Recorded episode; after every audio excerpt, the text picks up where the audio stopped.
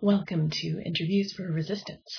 Since election night 2016, the streets of the U.S. have rung with resistance. People all over the country have woken up with the conviction that they must do something to fight inequality in all its forms. But many are wondering what it is they can do. In this series, we'll be talking with experienced organizers, troublemakers, and thinkers who have been doing the hard work of fighting for a long time. They'll be sharing their insights on what works, what doesn't, what has changed, and what is still the same. I am Sarah Jaffe, your host. Hi, my name is Randy Bryce. Um, I've been an iron worker for the past 20 years. I'm a U.S. Army veteran, a dad, cancer survivor, and I'm currently running to take Paul Ryan's seat in the 1st Congressional District. All right. So your first ad announcing your candidacy got a lot of attention across the internet. Um, specifically talking about healthcare. So let's start out with healthcare. Um, tell us Okay. about what what kind of healthcare policy you want to see and your personal and family experiences that shaped that. Okay. uh, Well, first of all, um, if you look at history, every every place, every other country that the United States has had a military conflict with, they have some kind of universal health care coverage for everybody. And Yeah. my opinion is that if it's good enough for everybody else, why can't we have it here? I'm, you know, I'm I'm very opposed to like pharmaceutical companies making huge money off of us, and you know, we're pretty much everybody's corralled into paying high prices for you know not just drugs but medical care overall. Um, and and this stems from my own personal experience. Um, shortly after I got out of the army, I was diagnosed with testicular cancer. Um, the doctor told me I, I probably wouldn't be able to have children as a result of the surgery. Um, and now, um, I was, you know, people that asked are like, well, didn't you get anything through the, through the, uh, through the VA? And Mm-hmm. the thing, the thing is, is that I, the culture that we live in today, it's like you don't, at least myself, I should speak, you know, just for myself, but Yeah. it's also other guys I work with, is that we really don't go to the doctor and, and we think that, um, things are going to kind of fix themselves and, and it's, Mhm. uh, it only, it's only when it gets really bad that we take time off of work to go to the doctor. Um, Mhm. so I, I went and then, um, they did some tests and then I had the initial meeting with the doctor and he just kind of tossed a pamphlet of, you know, how to deal with testicular cancer. What is testicular cancer? One of those, um, Mhm. pamphlets. And he was like, we'd like to operate within a couple of weeks. Um, and I was like, okay. And so then we started talking about the, the process. And then when it came time for, uh, insurance coverage, I was like, well, I, I don't have any. And I'm, I was working two jobs, uh, full time and had no health care coverage. So I, I had to tell him, well, I don't have any insurance. How, you know, what, what can we do? How can I make arrangements to pay or something? And he was good. He was like, well, um, I'd be willing to work with my fee, you know, and so we can get it done and we'll work something out. Don't worry about that. But I can't guarantee anything for the anesthesiologist and, and everybody else that was going to be in the room. Um, Mhm. so, so he was like, well, I know a doctor, um, that works at the medical, works, for the Medical College of Wisconsin at a nearby hospital, Froedtert. And I Mhm. ended up, uh, so he ended up referring me to this other doctor. Um, and I, I ended up driving there that same evening. Um, and then after, after I met with, with Dr. Seifert at the other place, he, um, he was like, oh, you know, he looked at the results. They sent them, them over and I, I carried, uh, you know, some paperwork with me. He was like, we got to do this right away. He was, when did, when is the last time you ate? And I said, well, I stopped and had something on the way here. Um, so they was like, okay, we can't do it like right now, which was what he wanted to do. He's like, we'll do it tomorrow.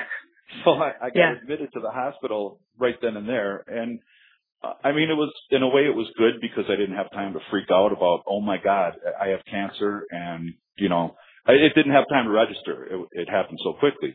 But, you know, in the same time too, that's why I couldn't go to the VA to ask for any kind of, you know, how do I get covered? I'm a, I'm a veteran.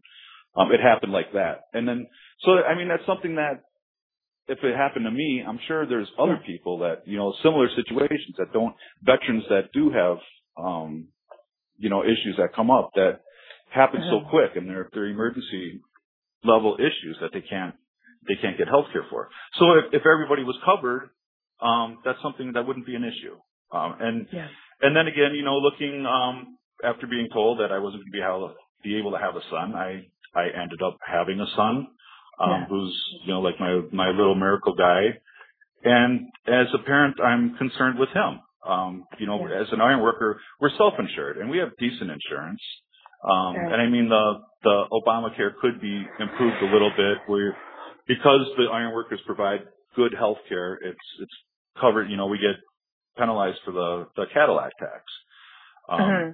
So I, I know it's not perfect, but there are some there's some protections in there that I think we need to keep in place. You know, like the pre-existing conditions.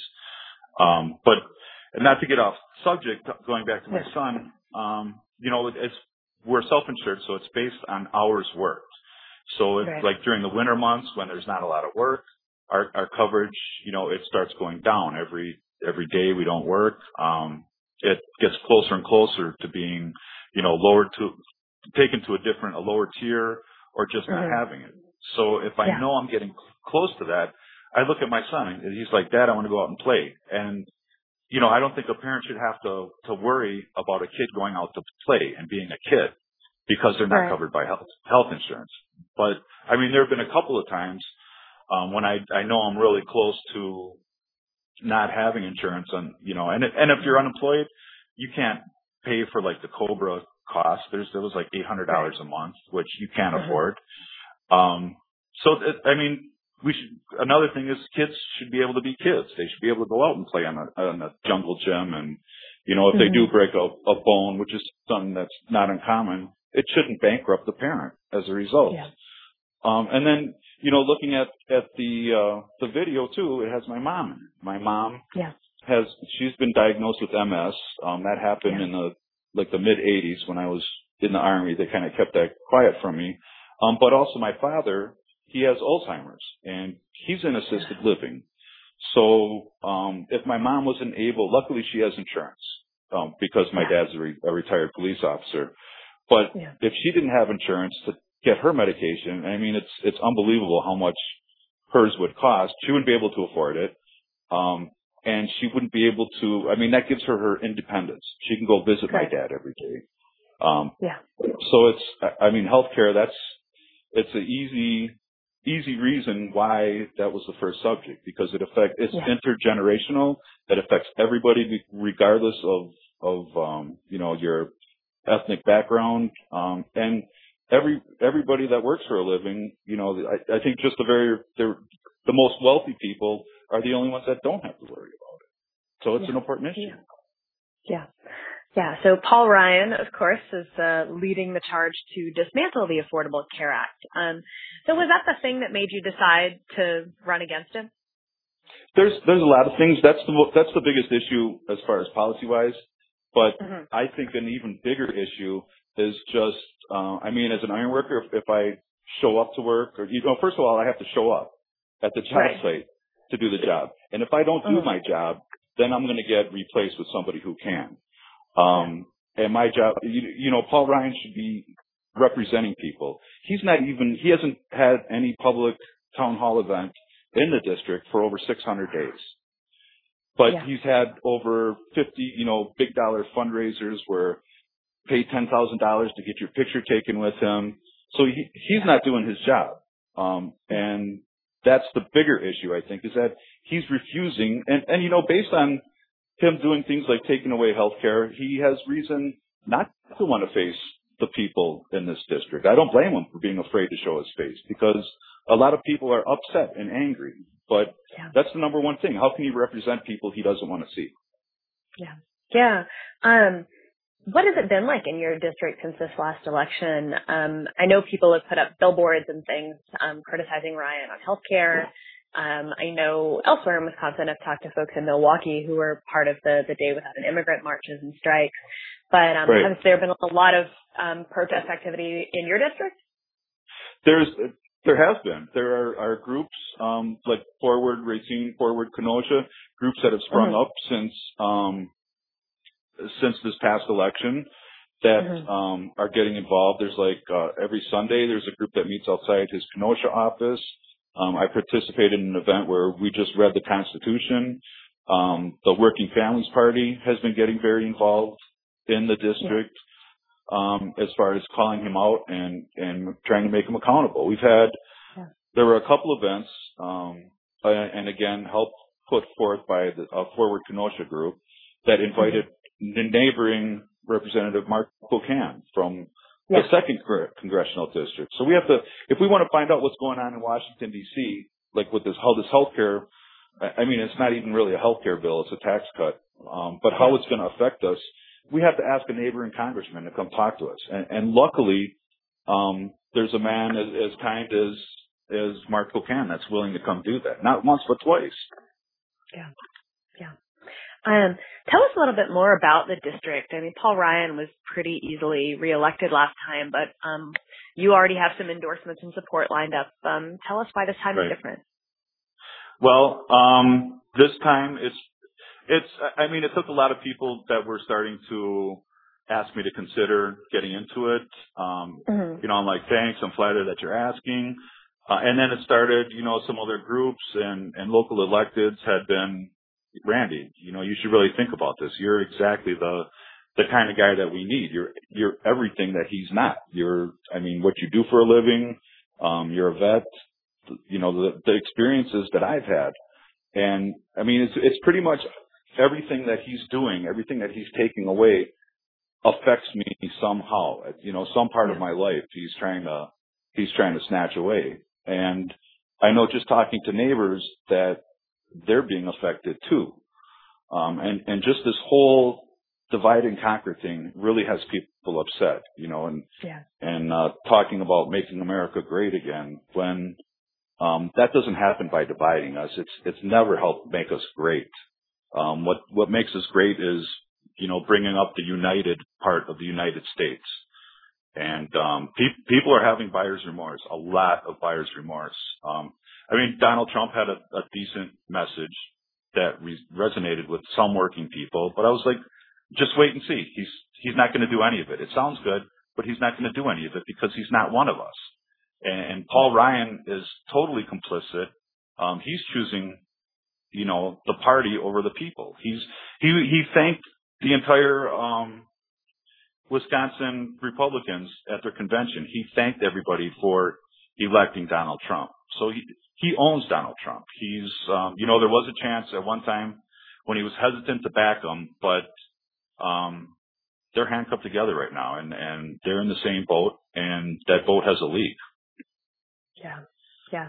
Um, yeah, you mentioned, you know, there's been a lot of, of talk about the, the working class and specifically the white working class after Trump's election, but neither party runs very many people um, union workers for office. So tell us why it's important to not just sort of pay lip service to workers or wear a baseball cap and pretend that you're working class, but actually elect working people to office. It, I mean, who better to speak out for working people than other working people? I I don't think that representatives it, it should be an auction. You know, I I think we need to get all this big money out of politics so that people really do have a say in in who is being represented it's it's an election, not an auction. And yeah, um, I mean, I, I don't see any better person. I don't want to, you know, when I vote for somebody, I look at similarities. Like, how is that person like me? What do we have in common? Um, and you know, does that what? Where does that person stay? What have they What have they done for a living?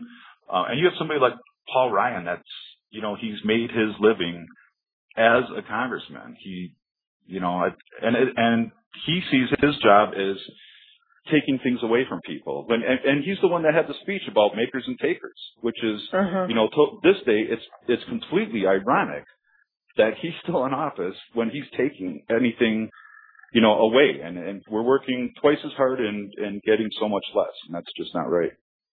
Yeah. Yeah. Um, what are some of the other issues that you want to focus on in this campaign? Um, well, good paying jobs. They're, you yeah. know, like, like I, uh, talk about a lot with the, uh, there were great paying auto worker jobs, um, in Kenosha, in Janesville, um, and right now in the state of Wisconsin, Racine and Janesville, which are both within the first congressional district, they compete yeah. every year for who has the highest unemployment rate. They're number one and number two every year. Um, yeah. you know, and, and now too, Waukesha, some of the best paying jobs in Waukesha the whole factory is moving up to Canada. And, um, you know, Congress could have done something to keep those jobs here. You, Donald Trump was bragging about how he's going to keep all these great paying jobs in the United States. It, it's all talk and people are tired of hearing talk. Um, promises don't feed families. Yeah. Yeah. Um, so this is a complicated question, but, um, sort of related to all of this, right? There's a big debate going on right now about sort of what the Democratic Party should do in order to not just challenge Trumpism, but really sort of turn around the, the state that it's been in in a while. So I wonder if you have some thoughts on that. I, I want to see more people like me, more working people run for office. Um, you know, and, and Bernie Sanders showed that he can get a lot of people with small contributions, which is exactly what's happening with our campaign. It's um, yeah. we raised over a hundred thousand dollars in in the first day, and looking back at the contributions, it's all under thirty dollars is is the average contribution. Yeah. So it's not, you know, and and working towards getting all this big money out, working against Citizens United, um, because that's why. Uh, I mean, people that don't have a backbone, it it could be tempting. I don't know. I I can't imagine ever selling out my brothers and sisters, people I work with on a job that, you know, look out for me, um, on a daily basis. I, I can't possibly imagine selling them out. Um, but money is a big issue in politics. And I think the biggest thing though that needs to be done is a message on, you know, working people need a voice and yeah. we need to be listened to. If you're not going to elect us, make sure it's somebody that knows what our issues are, preferably by living them. Yeah. Yeah. Um, so we also often get told that in parts of the country, um, you have to be, quote, socially conservative to win. Um, you're a supporter of, of gay rights, abortion rights. Um, do you think that will be a challenge or do you think people there, um, are not exactly what people on the coast think they are? Um, I, I don't think that's a challenge. I, you know, like I said, I I know being a working person myself what my values are, and my values include looking out for each other, helping each other, um, and you know holding the ladder when for people to get up to the top, and and not kicking it off once you get to the top yourself. So I, I'm not, you know, I'm not concerned about um, my values being out of out of whack. That's the people I, I, I work with every day. Um, you know, we take care of each other. That's that's what this country is about. That's why I enlisted. And that's not what's going on in Washington D.C. right now. We're being ignored. Um, and, and I see us as being attacked. Working people values are being attacked. Yeah. Yeah. Um, speaking of working people's values, um, a bunch of people that I know sort of when your ad went up and we, people were passing it around, were like, oh, I know him from the protest in 2000 and, 2011. um, so, right, Wisconsin, we can't talk about Wisconsin without talking about the protest Scott Walker's attacks on labor. Um, you're in the state that's been in ground zero for attacks on union workers. Um, right. Tell us a little bit about that back to the, you know, 2011 and what's been going on since then, the right to work law, all of those things.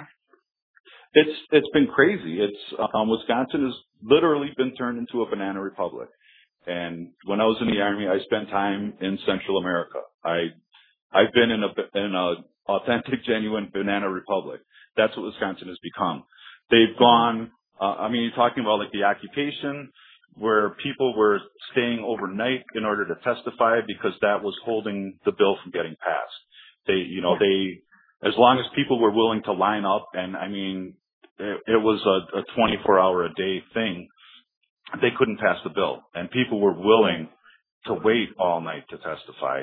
Um, mm-hmm. the Wisconsin Republicans have since turned to a method known as ambush legislation, which is where they'll announce something at the last minute. They have to give, by law, they have to give 24 hour notice to the public to be able to speak.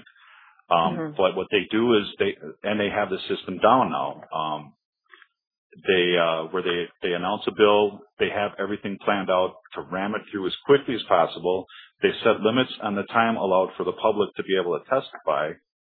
Um, yeah. which I, I mean, then again, that just goes back to the message now of people wanting to be heard. So they, yeah. they don't want to hear us. They know what they're going to do anyways. And even though, like, take the, the right to work legislation, for instance. Mm-hmm. Um, there's like Freedom of Information Act acts done to legis- legislators asking for the percentage, you know, of who is for and who is against. And 90% of the people, of the constituents that contacted their legislators were opposed mm-hmm. to right to work. Yet yeah. the, the legislators still voted to pass it. it. It's gotten to the point where they don't care about us anymore. And, and it's all about passing this anti-worker extremist agenda. Um, and now with Donald Trump in the White House, um, and Paul Ryan as speaker, what's happened in Wisconsin has been exported to the, the national level. Yeah. Yeah, it absolutely sounds very familiar since the Republicans right. just put out their health care bill today as we're right. talking. Right. I'd love a little bit more on you know, having taken part in, in those protests and, and the, the movement, the actions that are going on in your district now, what do you okay. think the role is in, in sort of social movements, protests, um, connected to electoral politics? Well, it's, um, I mean, the people that first got involved with Act 10, there were a lot of people have stayed engaged the whole time. Um, mm-hmm. and as more and more is taken away, I, am seeing more and more people become active. Um, actually out, you know, out in the streets in front of buildings active with all these indivisible groups. Um, mm-hmm. you know, there's a Forward Kenosha, Forward Racine groups, the Working Families Party. There's a lot of grassroots people, um, are, are getting involved. They're like, we've had enough. And, and that's what we've been trying to do. Everybody that's been involved since Act 10 um, you know, understood this is not going to end until everybody's squashed. So get up now, you know, while you still have a voice. And, and people are starting to understand that if we don't turn things around quickly, um, we're not going to have much left. So it's great to see people, you know, and the successes too. Things that we've done that have been successful, putting pressure on, um, on legislators, on companies, um, you know, we were able to keep Donald Trump from visiting Harley Davidson as a result of coordinated action, which, I mean, it doesn't, in the scheme of, of world issues, it doesn't make a, a big difference, but it's a huge victory if we can control a president from visiting a local company due to, due to pressure that we put on them. So I mean that that was a huge victory, and it's just stuff, just seeing what we can do together. You know, it's it's basically people are understanding that you line up all the pawns on one side of a chessboard, and you have a queen on the other side, and there's only one result, but you need all the pawns to stay together. So it's people are waking up, and it's great to see. Yeah. Um, so last thing, people really love your Twitter handle. Um, folks want to know. I have been asked to ask you um, the story behind the Twitter handle, and then um, other than following you on Twitter, how else can people keep in touch with you? Um, well, I I do have a Facebook page, um, Randy Bryce. There's a there's a public one. My um, personal one has been kind of filled up, but I keep a lot of um, things posted publicly. So I try. I mean, I try to stay in touch. And my Twitter feed is mostly made up by me too. If it's um, campaign staff, then they'll put initials, you know, their initials after it. Um, but the the name came about. I was at a National Building Trades convention, and the guy that does the social media forum, um, Coop, he was like, "You really need to get involved in Twitter." And Facebook had been our way of communicating with yeah. uh, for you know, like during the Act 10 time. Um, so I was like, yeah, okay, what the heck, I'll, I'll try it. And I'm like, just thinking up a name and people have always, you know, made some comments about my mustache and jokingly. And, uh, so like iron, it, I mean, it just kind of popped into my head. There's no, it, it was kind of a silly way. And I, I, so I was like, so how about this iron, iron stash? And he was like, that's brilliant. That's brilliant. You should use it. Go with it. That, that'll work. And I, I mean, I, I've kept it. I, and like I said, it's, um, there was talk about should we get a, a campaign Twitter feed going and and everybody pretty much decided I was like, Randy, just be you. What we need is you. We don't need we don't need, you know, anything other than you. So yeah. what you see is what you get. but it is it Excellent. is entertaining. It's really entertaining to see see the results. It's like, how can this guy lose with that Twitter handle? It's, it's funny. Yeah. It's funny. Yeah. That's excellent. Um, so, and what's the official campaign website? RandyBryceForCongress.com. Interviews for Resistance is a project of Sarah Jaffe with assistance from Laura Feuillebois and support from the Nation Institute. You can find more information at necessarytrouble.org. Thanks for listening.